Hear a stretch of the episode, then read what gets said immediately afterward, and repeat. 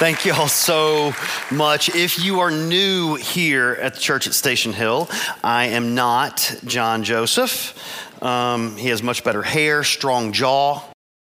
Uh, my name is David Hanna. I come to you bringing greetings from your sister church up in wild, weird, wonderful East Nashville, the church at Lockeland Springs.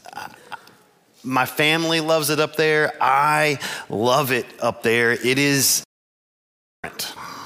not, not just culturally, our, our church itself just is different. For example, so this section right here, right now, that's our church.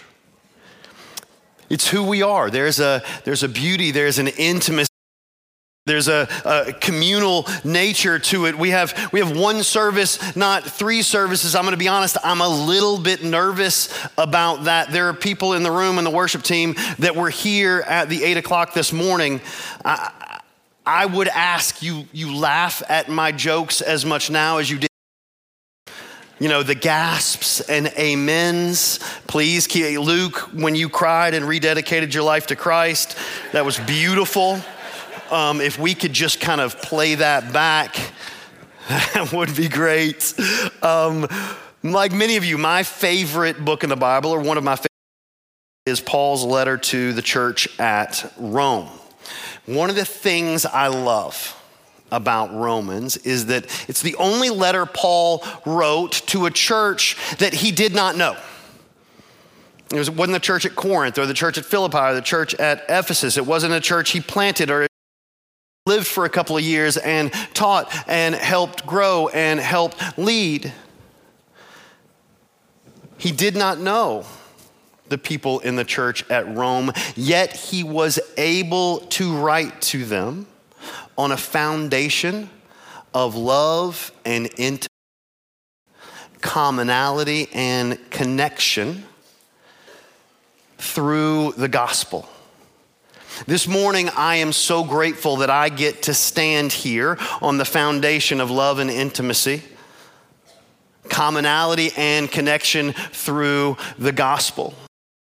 And we as a church family have those incredible connections. This year, maybe feeling them more than any other because I know every morning when I wake up and I open my Bible, there are thousands of people across Middle Tennessee open that exact same passage. People in Spring Hill, people in Thompson Station, reading along God's word with me. And there is a power in that that, frankly, I've never experienced before. It has been un- to see that bring our church family together. If you have been reading along that Bible reading plan with the rest of us, late this past week, you began to dip your toes into the book of Numbers. It's where we're going to find our morning. Now, Numbers, it's the, it's the fourth book of the Torah. It's kind of the forgotten book almost. It doesn't have the cachet, kind of those white hot stories of Genesis and Exodus with the creation narrative and Noah and Abraham, Jacob and Joseph. And the 10 plagues and the Exodus itself, God saving his people from captivity in Egypt and the Red Sea.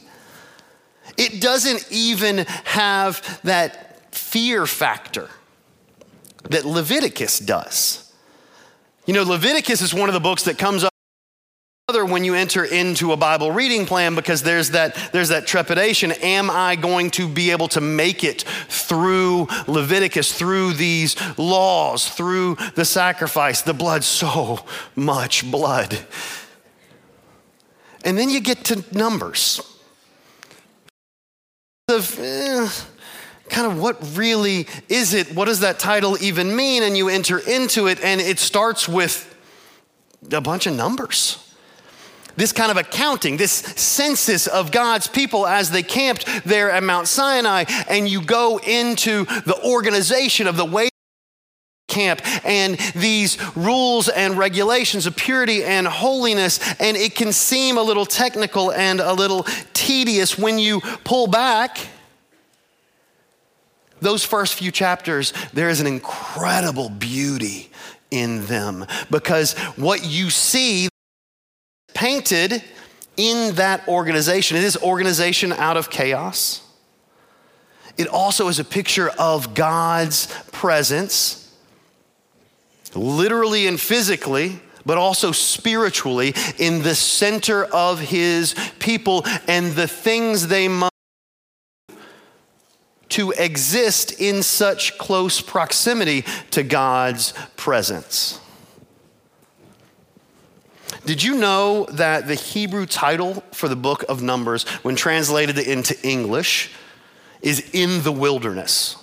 We get our, our English book of Numbers from the Greek, but in Hebrew, it's called in the wilderness. Could you imagine if you were looking down the table of contents of your Bible and you saw books of the Bible like Job and Psalms and Habakkuk? And in the middle of that long list, there was a book called Wilderness. It's probably the first place you would go. It's certainly the first place I would go. It sounds like a Jack Kerouac novel. It sounds like uh, an adventure story. It sounds like some sort of travel log. And the reality is, the book of Numbers is kind of all of those things wrapped up together. Full story, the powerful story, the heartbreaking story sometimes of God's people traveling in the wilderness for nearly four decades on their way to the promised. This morning, as we enter into the book of Numbers, we are going to do so in Numbers chapter 9. If you have your Bibles, I would love for you to turn with me there to Numbers chapter 9. I'm going to begin in verse 15. If you are able, I would love for you to as we read God's word. Numbers chapter 9, beginning in verse 15. On the day the tabernacle was set up, the cloud covered the tabernacle, the tent of testimony, and it appeared like fire from evening until morning. It remained that way continuously. The cloud would cover it, appearing like a fire at night. Whenever the cloud was lifted above the tent, the Israelites would set out at the place where the cloud stopped, where there, there the Israelites camped. At the Lord's the Israelites set out, and the Lord com- and at the Lord's command they camped. As long as the cloud stayed over the tabernacle, they camped. Even when the cloud stayed over the tabernacle many days, the Israelites carried out the Lord's requirement and did not set out. Sometimes the cloud remained over the tabernacle a few days. They would camp at the Lord's command and set out at the Lord's command. Sometimes the cloud remained only from evening until morning. When the cloud lifted in the morning, they set out. Or if it remained day and a night, they moved cloud lifted, whether it was two days, a month, or even longer, the Israelites camped and did not set out as long as the cloud stayed over the tabernacle. But when it was lifted, they set out. They camped at the Lord's command at the Lord's command. They carried out the Lord's requirement according to his command through Moses. I'm going to say the word of the Lord. You say, Thanks be to God. It's the word of the Lord. Amen. Y'all can be seated. So, what here in the second half of the ninth chapter of the book of Numbers is not necessarily a, a, picture of something that was going on as much as a description of what it looked like for God's people as they wandered through the wilderness toward the promised land. You see, what we have in Numbers 9 is almost the exact picture that closes the book of Exodus. The last verses of Exodus 40 paint this exact picture. It was when Moses found himself outside outside of the presence of God, and a cloud descended upon the tabernacle. And that cloud represented God's presence in that place. And then we see at the end of Exodus, when the cloud lifted and moved, they went. When the cloud stayed, they a little more detail as to what that looked like because you see in the next chapter in Numbers 10, that's when the journey begins. This is, this is the classic Southern getting ready to go. They're fixing to go somewhere. And we see what is going to look like. The cloud representing the presence of God descends upon the tabernacle. It's God's presence in the center of his people. When the cloud moves, they move. When the cloud stays, they stay. It's the simplest formula in the world. When God moves, we move. When God stays, we stay. Yet it is one of the most difficult things that we can do. You see, the, the opposite of simple is not difficult, the opposite of, of simple is complicated. There's nothing at all complicated about this. When God moves, we move. When God stays, we stay. There's something incredibly difficult because in doing so, do is release control. Release control of when we're going, release control of when we're staying, release control of where we're going, and it is in that release of control. Find things so hard because we white knuckle so much because we know better, right? When we're going, where we're going, when we're staying, why we're staying. No, that doesn't make sense. I've got a better idea. And God, I'll, I'll meet you when I get there. It's also so difficult, this picture painted in, in Numbers 9 of God's people, that they didn't know when they were going to go and when they were going to stay. Maybe we'll be here a month. Maybe we'll be here till tomorrow morning. It makes difficult to be where you are. It makes it so difficult to plant roots. It defies all human logic. My wife and I spent about nine years on the mission field.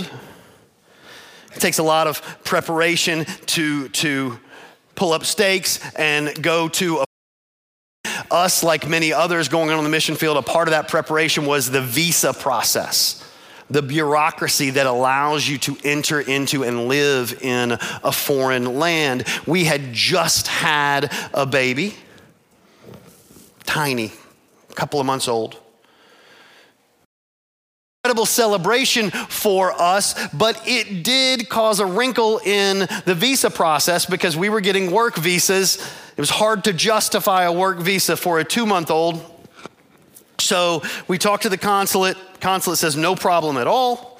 You get your work visas, and then you call us family visa so that you can bring her along with you. The work visa is going to be the difficult part. The family visa is super easy. They told us our work visa may take quite a bit of time. It took us less than a week. God moved mountains. It was a miraculous process. We were ready to go. We bought our plane tickets. We on a boat. We shipped it over to Europe. Hey guys, we've got our work visas. Could you go ahead and send us that family visa so we can bring our daughter with us? Absolutely. It's going to take a few days. We had all of our big going away parties. And then, two days before our plane was to leave, the visa still hasn't arrived, and we get a call from the consulate. We are so sorry. There's been a little delay. It's been caught up in some of the bureaucracy. It may still be a couple of weeks before it's going to come. So we had to cancel that trip. And now here we are in Nashville. We've already stuff. We've already had our goodbye parties. And you know how when you go to dinner with somebody and the meal ends and you say your goodbyes and it's kind of that emotional moment, and then you leave the restaurant and you're parked in the same place? And you kind of have to have that real awkward walk and you don't know what to do. That in Nashville. So so we decided let's go down to Atlanta where my parents live, let them spend a couple of weeks with their brand new baby granddaughter, and then we'll go. Well, a couple of weeks turned into a month. Then another month, and then another month. Finally, six months had passed, and we were still there. Our stuff was still across the ocean. We were still living in a spare bedroom in my parents' house. The worst part about it was every week we talked to the consulate, and every week, us next week. Your visa is going to be here next week, which meant every day for what ended up being almost seven months, we had to live as though a couple of days from now we're going to live in a foreign country. We never even unpacked our suitcases. Because why, right? Tomorrow, we're probably going to zip them up and get on a plane and move to a foreign land. We ended up leaving in February. We had flip flops and t shirts on because it's all we had packed. Clothes were already where we were going. It was almost impossible to stay there not knowing. It was almost impossible to be ready every day and be disappointed every night. At that season now, and you can see all of the ways God moved in our life. During this season of staying, you can see the relationships that were formed and matured relationships we still have today.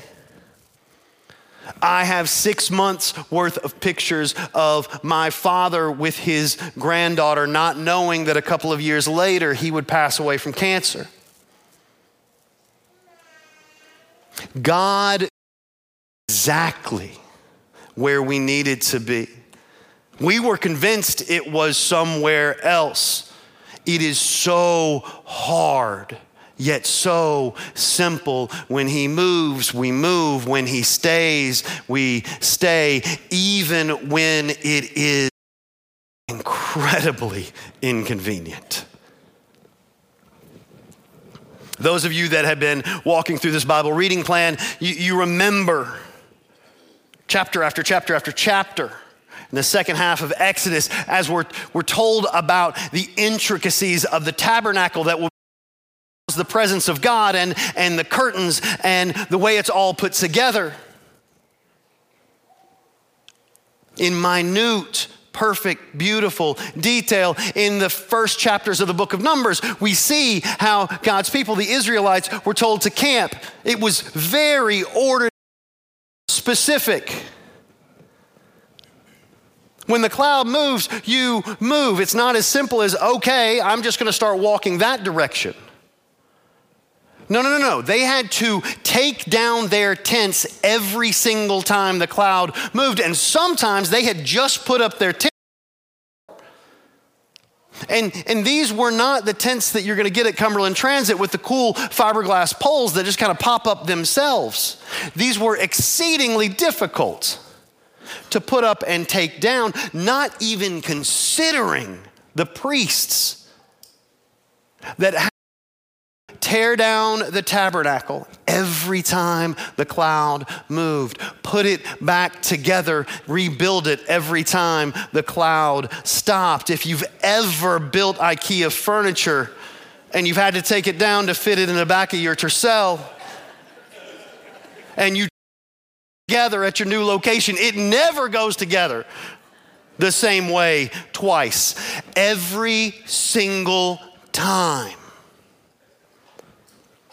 When he moved, they moved. When he stayed, they stayed, even when it was incredibly inconvenient. God sense to move right now.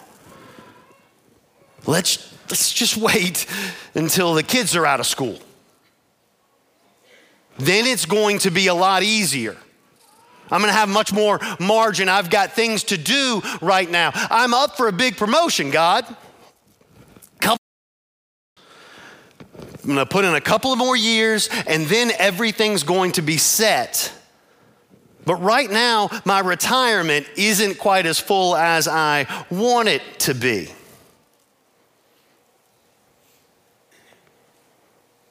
There is always to not move when God moves.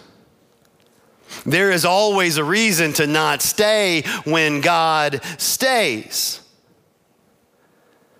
Yeah, but but but God, I, I know you want me here right now, but this job over the best schools are down there. Here, I, it just doesn't make any sense to stay here. When he moves, we move. When he stays, he stays. We stay even when it is inconvenient, even when he goes where we do not want him to. You should, shouldn't we have taken a left back there, God? You know, the grass is way, way greener on that direction, but are we going here? That doesn't make any sense. You see, what we do instead of moving at God's pace is we run out ahead of Him.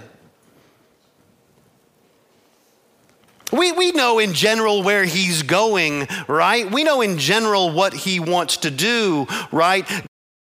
Go on ahead. I'll let you know when I get there. After all, there are all these things in the world that you don't seem to be taking care of. There are all these issues that aren't way I think they should turn out. So I'm going to go fight those battles for you.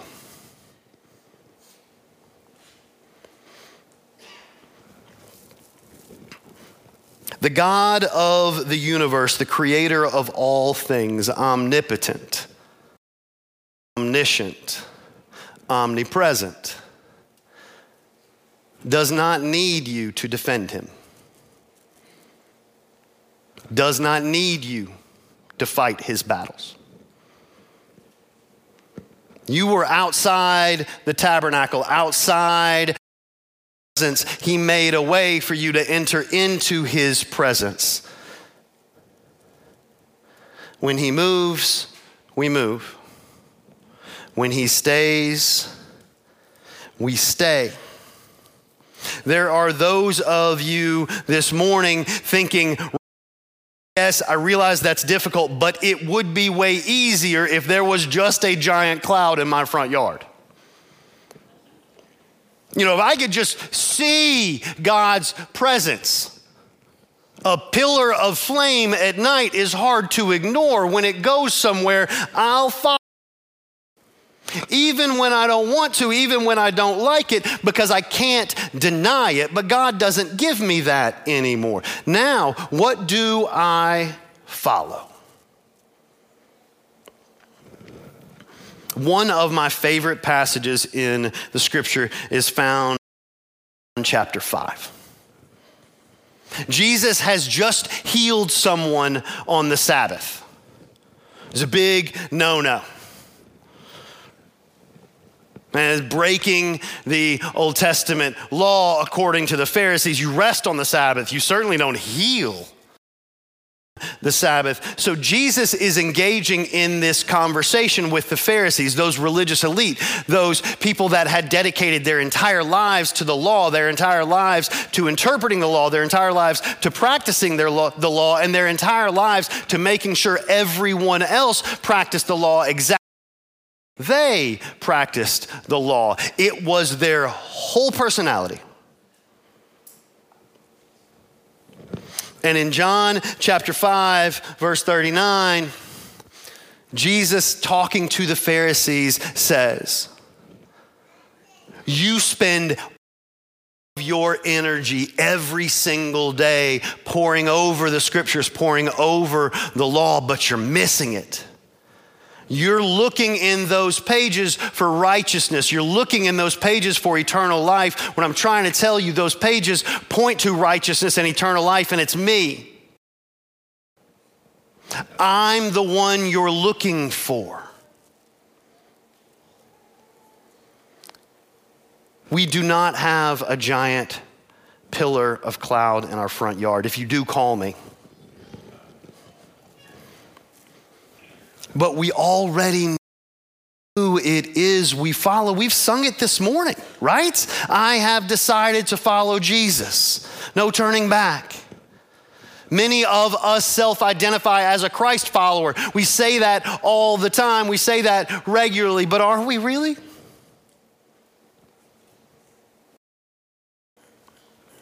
Over 20 times in the Gospels, Jesus says the words, Follow me.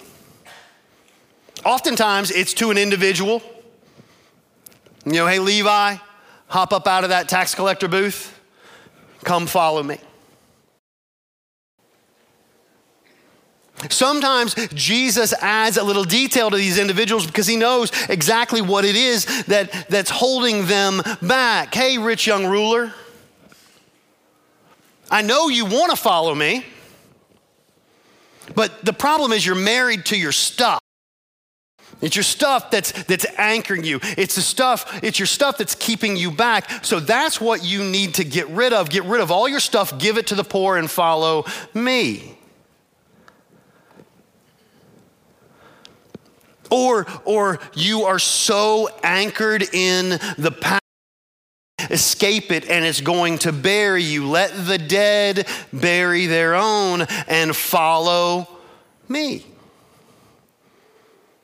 Perhaps my favorite is the last thing Jesus says in the Gospels. It's the last red letters. Gospels. It's the very end of the Gospel of John.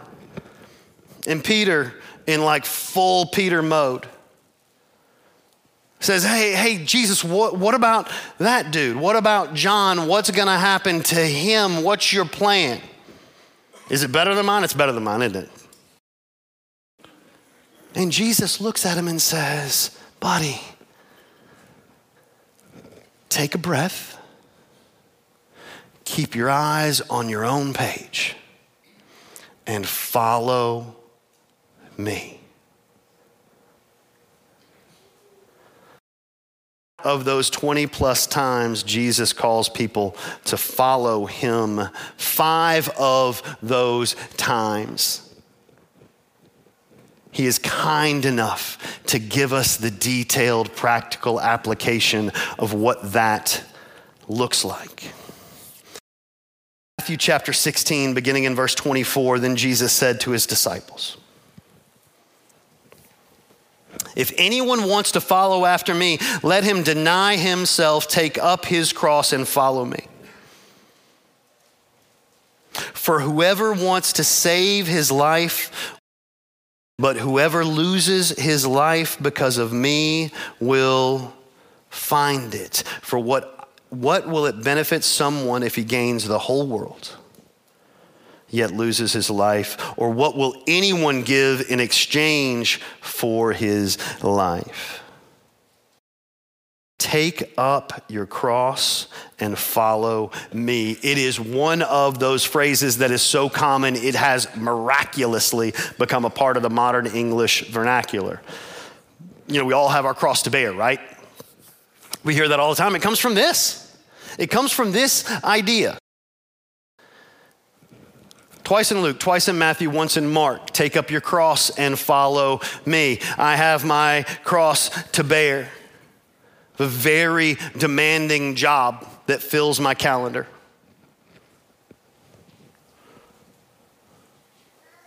I um, ongoing health issues that make things difficult in my life. I have a lot of childhood trauma that I'm carrying with me. Everybody has their cross to bear. When we say that, we are so often talking about a hurdle to overcome, that we carry an inconvenience. Let me tell you, 2,000 years ago in the ancient Near East, anyone that heard Jesus say, Take up your cross and follow me, they would not have considered carrying a burden. They would not have considered inconvenient and difficult because carrying a cross meant one thing and one thing only death. Excruciating, humiliating death. What does it look like to follow Jesus? Like constant, daily death to ourselves laying everything down. When he moves, we move. When he stays, we stay, regardless. That, that I have convinced myself is better. That thing I have convinced myself makes more sense. That thing I have convinced myself will give me life. After all, Jesus came to provide life abundant, right? That That's a verse we stand on. Right here in the 16th chapter of Matthew, he tells you how to gain that life, and it is through death. Luke as he led us this morning, talked about a slow obedience better than no obedience. And it's so beautiful, and I'm so grateful for his words. Eugene Peterson once wrote a book that I would highly recommend discipleship book long obedience in one direction it is not one obedience that moment we say that prayer it's over i have followed jesus yesterday? What about today? What about next week? What about when it's really difficult? It is a long obedience in one direction, and a place, it is a person. This week, as you continue to walk into the book of Numbers, this week, as you see God's people fighting and complaining the whole way, getting up every time that cloud putting down stakes every time that cloud stops, only because they so desperately desired to be in the presence of God. Ask yourself, what is that thing that keeps me? That daily, long obedience of death to self so that I might gain life. And it's that that we will pray and meditate over as we close this morning.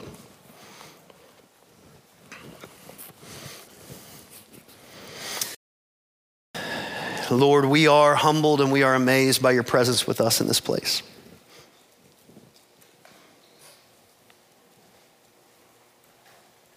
Grateful that your presence is no longer relegated a tent, or a temple. But fills every fiber of our being. This morning, we boldly ask to us that thing, those things that we so desperately grip that are holding us back from taking up our cross, following you, entering in to that life that you have created for us. We pray these things in your name. Amen.